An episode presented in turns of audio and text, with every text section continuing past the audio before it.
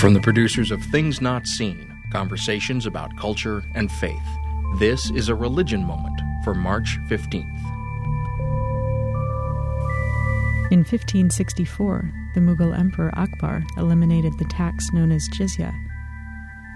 Although that particular system of taxation began to be used in various locations at different times, jizya had been established in India by the 11th century.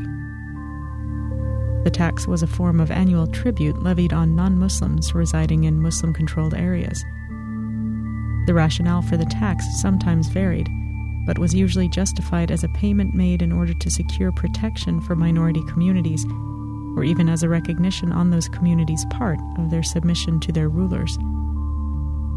In addition to the jizya, Akbar also eliminated the tax on pilgrims making their way to Hindu holy sites Although these reforms were part of his larger transformation of taxation and other bureaucratic practices, Akbar's focus on religious particulars was also part of his interest in other faith traditions within his realm.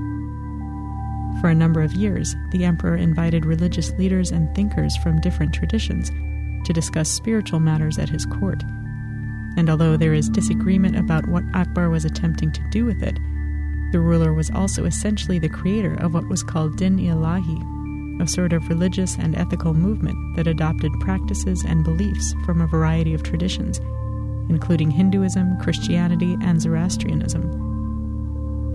Although Akbar's rule, which lasted until 1605, gave evidence of a period of openness within the Mughal kingdom, his great grandson Aurangzeb assumed less tolerant views, reinstating the jizya in the late 17th century.